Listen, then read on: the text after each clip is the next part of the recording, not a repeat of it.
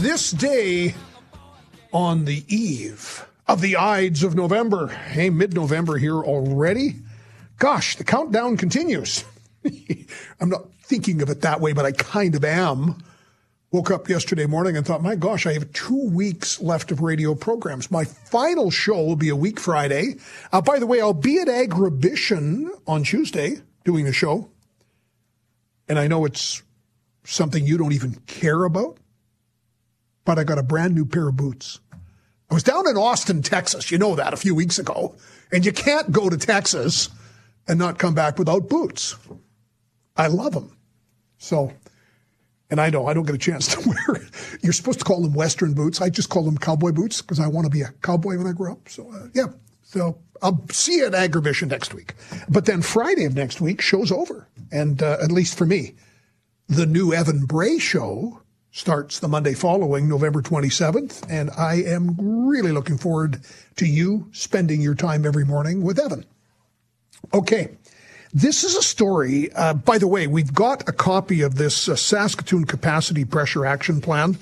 Uh, I see some of it that makes sense. Other parts, I just think it's in the writing. I don't understand them. They don't mention 32 transitional beds. They don't say which hospital the beds go in at the end of November. Like I, I don't get some of the details. It's just poorly communicated, but uh, there are some very specific details and uh, they're serious about dealing with the pressure on uh, hospital capacity. And so they should be. It's a challenge. But on the healthcare front, one of the more encouraging things that has been getting a lot of discussion in the past year, year and a half is the movement into physician assistants in Saskatchewan. Uh, the government announced about a year ago. Then you heard more talk in the budget for this.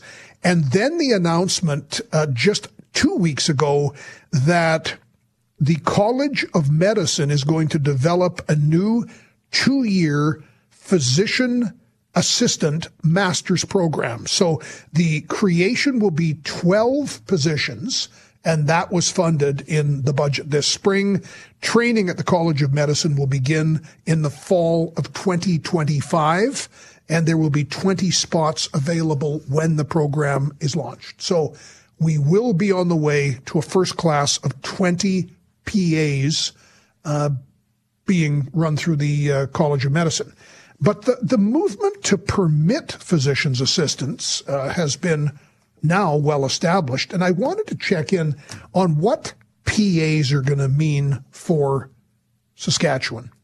Uh, Todd Bryden is uh, the Saskatchewan director for the Canadian Association of Physician Assistants. He's a practicing PA, and we find him in rural Manitoba today. Todd, uh, thanks so much for taking our call. Good to have you here. Hi, John. Glad to be back. Uh, tell me about the, the move since you and I last talked for Saskatchewan uh, to pursue the PA licensing, the PA programs. Where are we now? Uh, right now, uh, all of those things are now in place.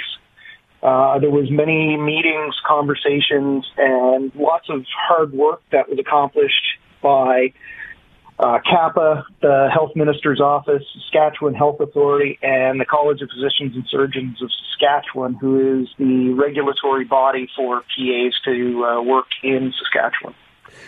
Okay, you answered one of my questions then. So, in terms of a regulatory body, you won't have your own. You'll fall under the rubric of the, the College of Physicians and Surgeons.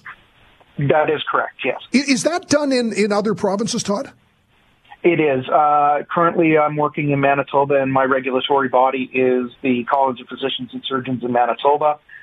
College of Physicians and Surgeons of Alberta is also looking uh, at the regulatory uh, regulation of their PAs as well as Nova Scotia. So it's coming common practice uh, for because we work under the, the physician's license to have the same regulatory body.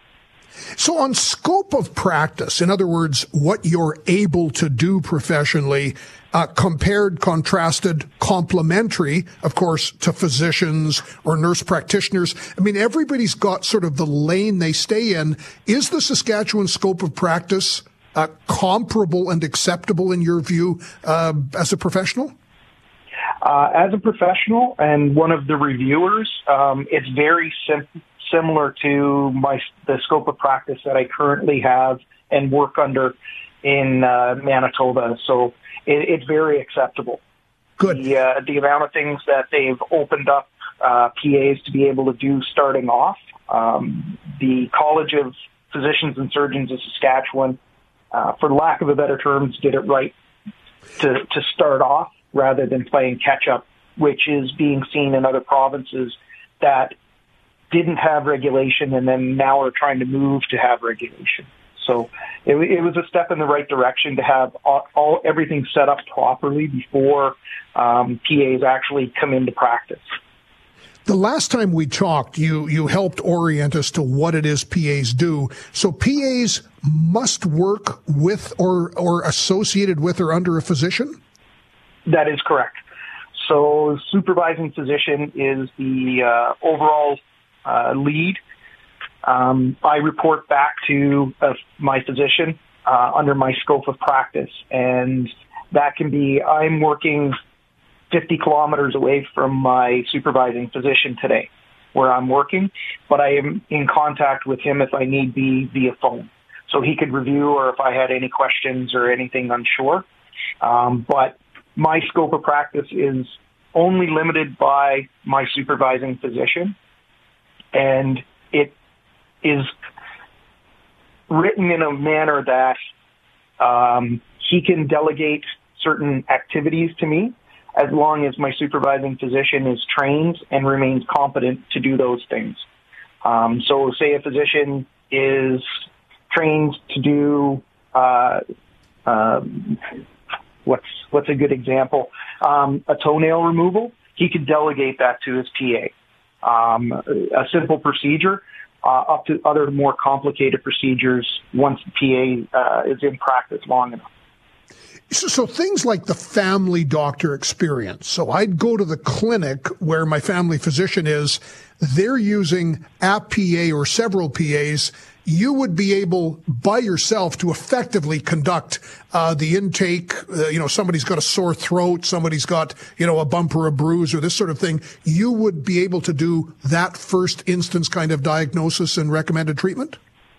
Exactly. Um, and then uh, I could go after you have left and you've been discharged. Uh, then you could I could go and discuss the case later with my supervising physician if there was anything out of the ordinary, or there was something he had questions about, or do a rundown of the patients that I saw in the in the clinic for the day.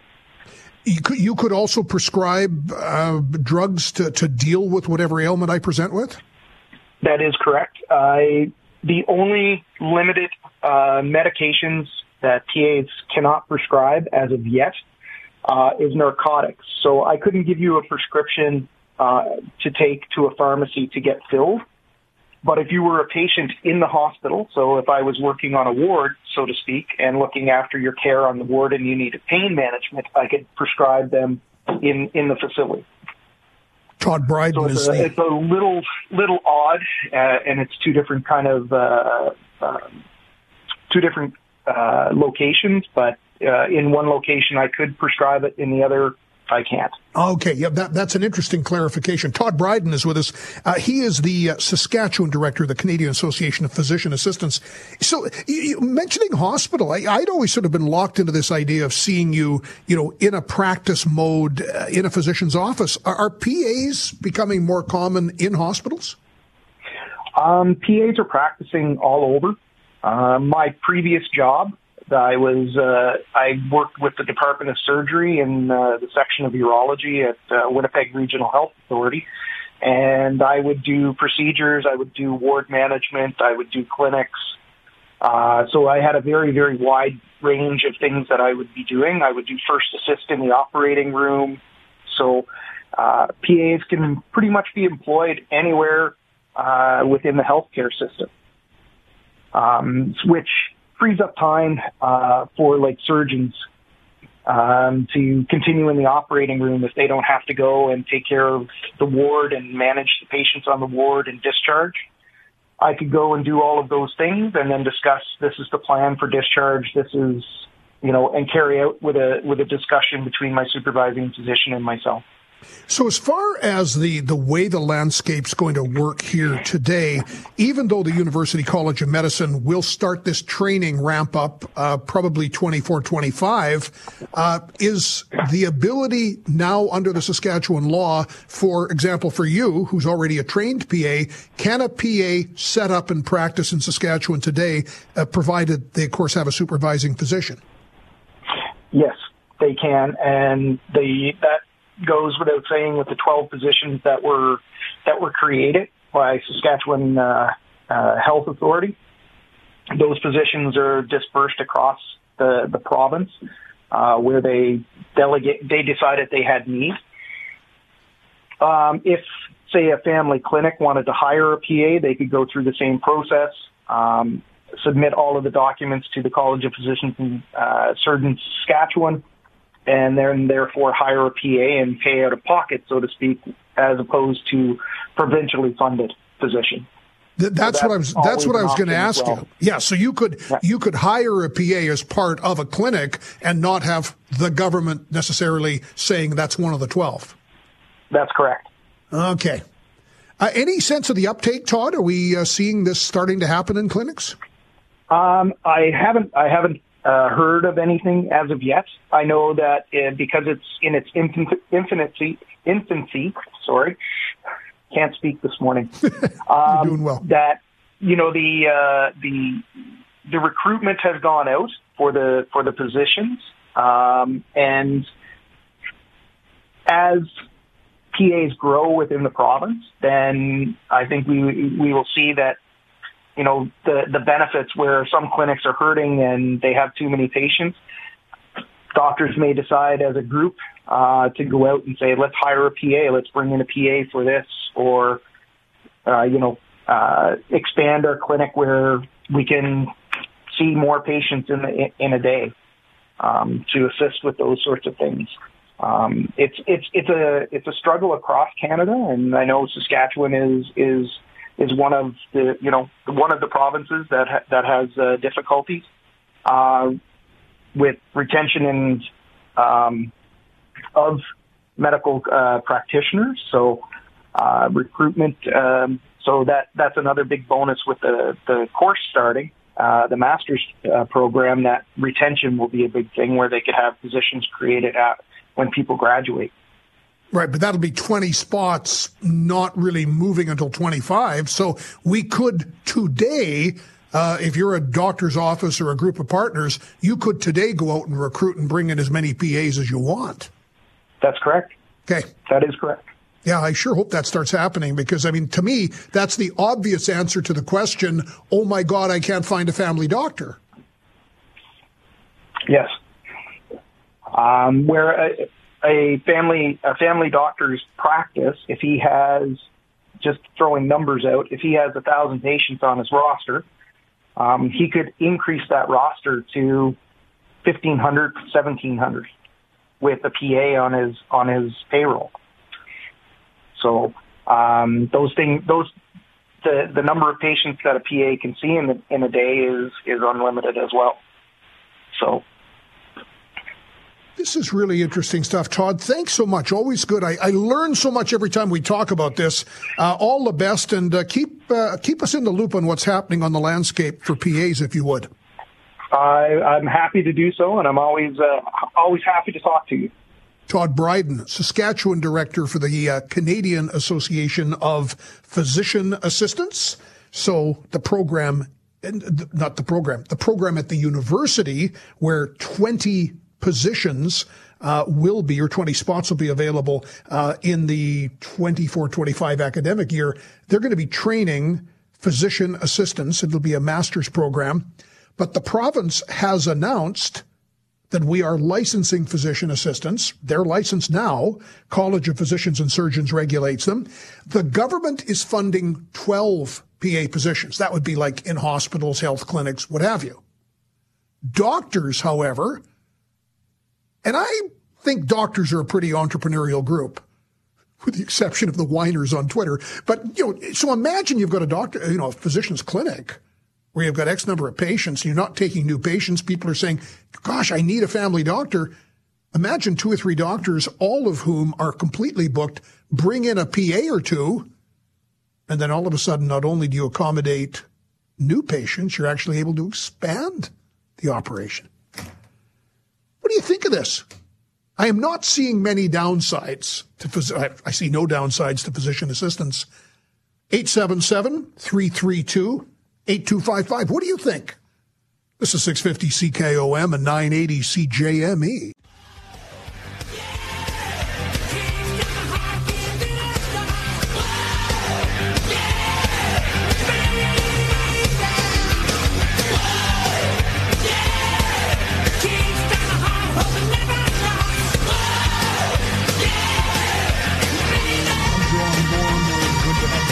Oh, lest we uh, have a big uh, competitive turf war breakout, uh, this radio program is a huge fan of physician assistants and nurse practitioners. Uh, the government in Saskatchewan announced at the same time, well, we've had nurse practitioners for longer, but they're expanding now the whole licensure of nurse practitioners along with physician assistants. A number of you are going, wow, this is better. Well, how about this?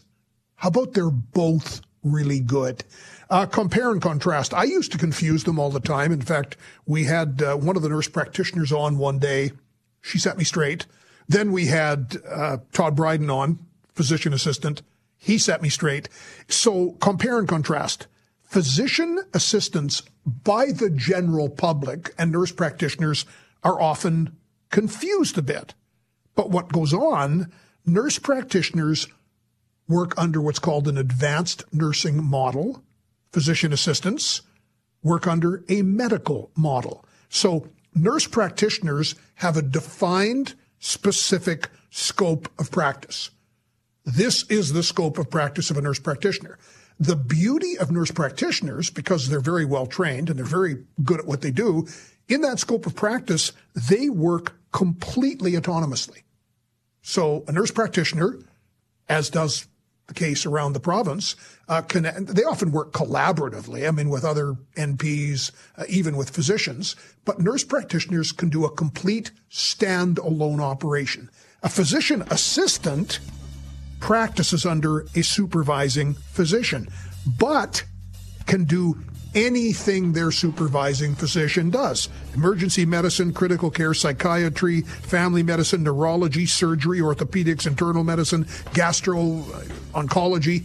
So a physician assistant, as the name implies, is medically trained and works with the supervising physician who does not have to be in the room. As Todd was saying, today he's working at a clinic in rural Manitoba. His supervising physician is 50 or 60 K away and he reports to the physician. They collaborate. They they go on. So, in a doctor's office, imagine what a physician assistant would do. Incredible. In running clinics, imagine what nurse practitioners do. Incredible work. It's not one or the other. It's not better or worse. Both of these can make Saskatchewan healthcare more accessible to you. I'm Gormley. This is 980 CJME and 650 CKOM.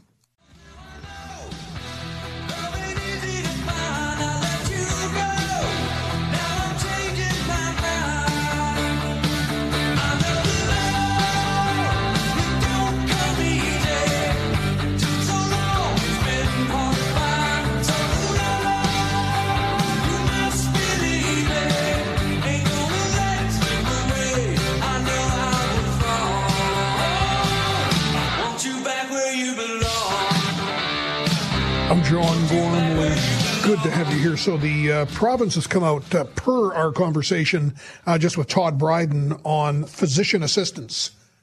You know, I can see things working here if you can get the medical community, or sadly, the medical industry, because it's a government run industry. But you see, it's not. In terms of family care, we've often joked about this, even though there's a whole gang of new young doctors who all want to be government employees on the payroll. I get that, but doctors typically are private enterprises delivering publicly funded health. So, you know, your doctor's office, the front office staff, the nurses, the technicians, they're all on the payroll of a partnership or a medical professional corporation. They carry out, and all of the billing is done to one payer, one insurance company, the government of Saskatchewan. And then you don't pay anything. So that's the way our system runs. One would think that an entrepreneurial medical partnership that's already encountering a lot of stress, you just can't take any new patients because they don't have enough docs, bring in some physician assistants, go do some recruiting. They're unlimited number. And as long as they're working under a supervising physician who they report to, who has ultimate oversight, it could be really cool. So the other story out today is the Saskatoon Capacity Pressure Action Plan. Uh, we're looking at getting somebody on the show tomorrow to explain this. You know, I get previous actions, I get the overview, I get everything else. The headline I looked for in this was actions currently being implemented. And another category, immediate actions, next 30 days actions being implemented within 90 days. So there's some fairly specific things here, but the language procurement of additional community based long term and convalescent care beds to enable patient discharge and care transitions from hospital to appropriate care settings. Uh, that's a 90 day objective. In other words, this is to make sure people in need of convalescent beds who are particularly elderly aren't in hospitals. They should be in convalescent facilities. Uh, increased home care, palliative care uh, to prevent ER presentations. In other words, people showing up at ER when you could be doing home care and palliative. Uh, that's on the 90 day plan. Three more ICU beds, uh, RUH for critical care services. So then the 30 day plan is a temporary deployment of staff to acute care units to coordinate patient discharge from acute care. So, in other words, the more you can get the patients out and moving, the more beds are open. Uh, weekend staffing enhancements. Um, okay. Increasing adherence to the existing overcapacity protocols. What? Oh, and line of sight, spelt S I T E, I'm all about line of sight, S-I-G-H-T. Um, for senior leadership to transition pay. Like a lot of this is the usual SHA, never met a word they couldn't mangle. So that's the 30 day, 90 day plan. The immediate stuff is what I'm interested in. Actions being implemented include the addition of 32 transitional beds added by the end of November to facilitate discharge and care transitions for patients from acute care to appropriate care settings. In other words, 32 transitional beds to move more people out to leave more room for acute care. Deployment of primary healthcare staff to support the emergency department and the inpatient units to identify patients that could be cared for at home or in the community to avoid admission to hospital and then additional staffing underway to support 43 additional beds at RUH, including 21 temporary inpatient and 22 temporary flex beds and what they call EMS transition beds. So these are people who um, emergency medical services are bringing in. There'll be more beds available for them. So that's what we know. But I'll, we'll get more details. And of course, these things are, as I say, notoriously word heavy and it's it's government. So you've got to sometimes go through that kind of text. But I always thought line of sight was S I G H T. Just could be me. Call me a word bird. Call me an English major with nothing better to do, but that's my thought. Can I share a thought on the Grey Cup game this weekend? Should be good the underdog Montreal Alouettes, I mean, they weren't supposed to come out of the East, supposed to be Toronto. So the underdog Alouettes, led by Cody Fajardo, playing the class of the league, the several time defending Grey Cup champ Winnipeg Blue Bombers, led by Zach Collaros. I, I think we go hard on ourselves. I mean, there's a snippy element to this, and I don't participate, at least on this one, I'm being snippy. I'm snippy about lots of things. Well, we let Zach Collaros go. Well, we let Cody Fajardo go. Do you not remember the circumstances? I mean, it's a testament to these two men that they've been able to roll off what were not optimal performances in Saskatchewan.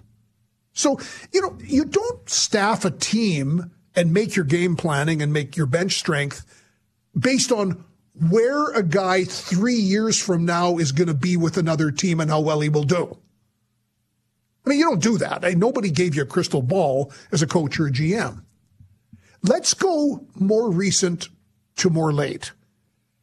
Do you remember Cody Fajardo last year? Now, did he have a great O line? He had a terrible O line. The guy couldn't find a pocket if he put both hands in his jeans straight down. He was not a pocket passer. He wasn't a guy who understood the pocket. Now, maybe that's because his defensive line was not so hot. I don't know. Cody Fajardo always struck me as a really nice young guy. Lovely wife, little baby. Um, remember the, uh, what was it? What of Jesus? The, um, um, the sprinkle of Jesus and his affection for corn dogs. You know, I thought he was good. But have you forgotten those passes where he would go on his rear leg like he was throwing a freaking javelin and the ball would wobble and wobble and hang up there and if you, somebody was lucky they'd run under it or catch it. I mean, Cody Fajardo was not performing for the Saskatchewan Roughriders like a marquee quarterback. Now, you could say he's received the support, including with his now head coach, who was the offensive coordinator we also fired, Jason Maas. But all of this is where he ended up. And credit to him for the kind of resilience and the leadership to do what he did. But Cody Fajardo was not performing last year like a quarterback that was going to get this team where it had to go.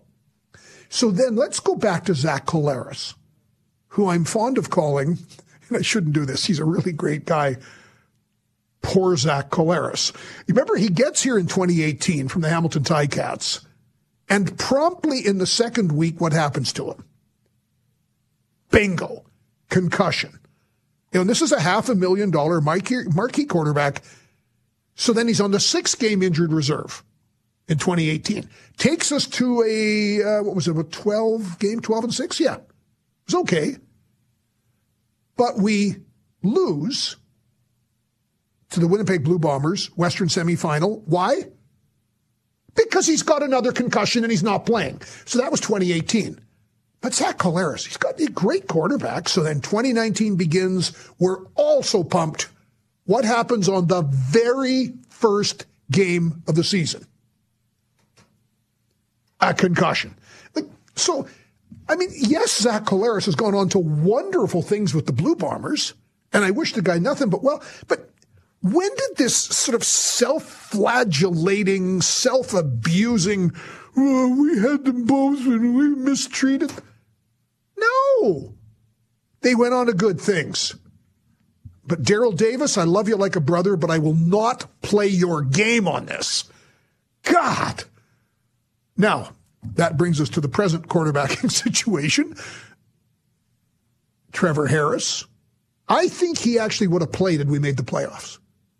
Trevor Harris is a class guy, and we're, we're going to get through the quarterbacking thing, but just stop on this Saskatchewan whiner thing about Collaros and Fajardo. Stop.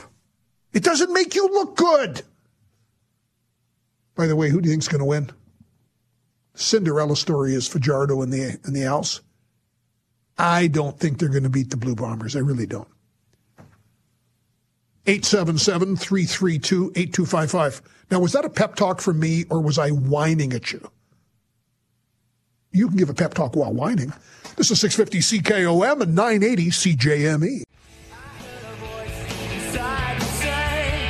She ain't pretty, she just looks that way.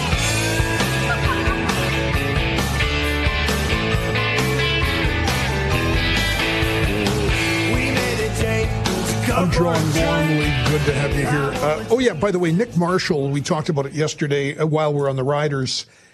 The standout defensive back, former quarterback of Auburn. I loved uh, Nick Marshall, past tense, only because this season, sort of halfway through the year, I got the sense that I never played football at any level other than kind of junior high, early high school, but I'm a fan, and I do play a fair bit more on Madden than you know I do. Um, you know, I just I love this game. The guy was dogging it.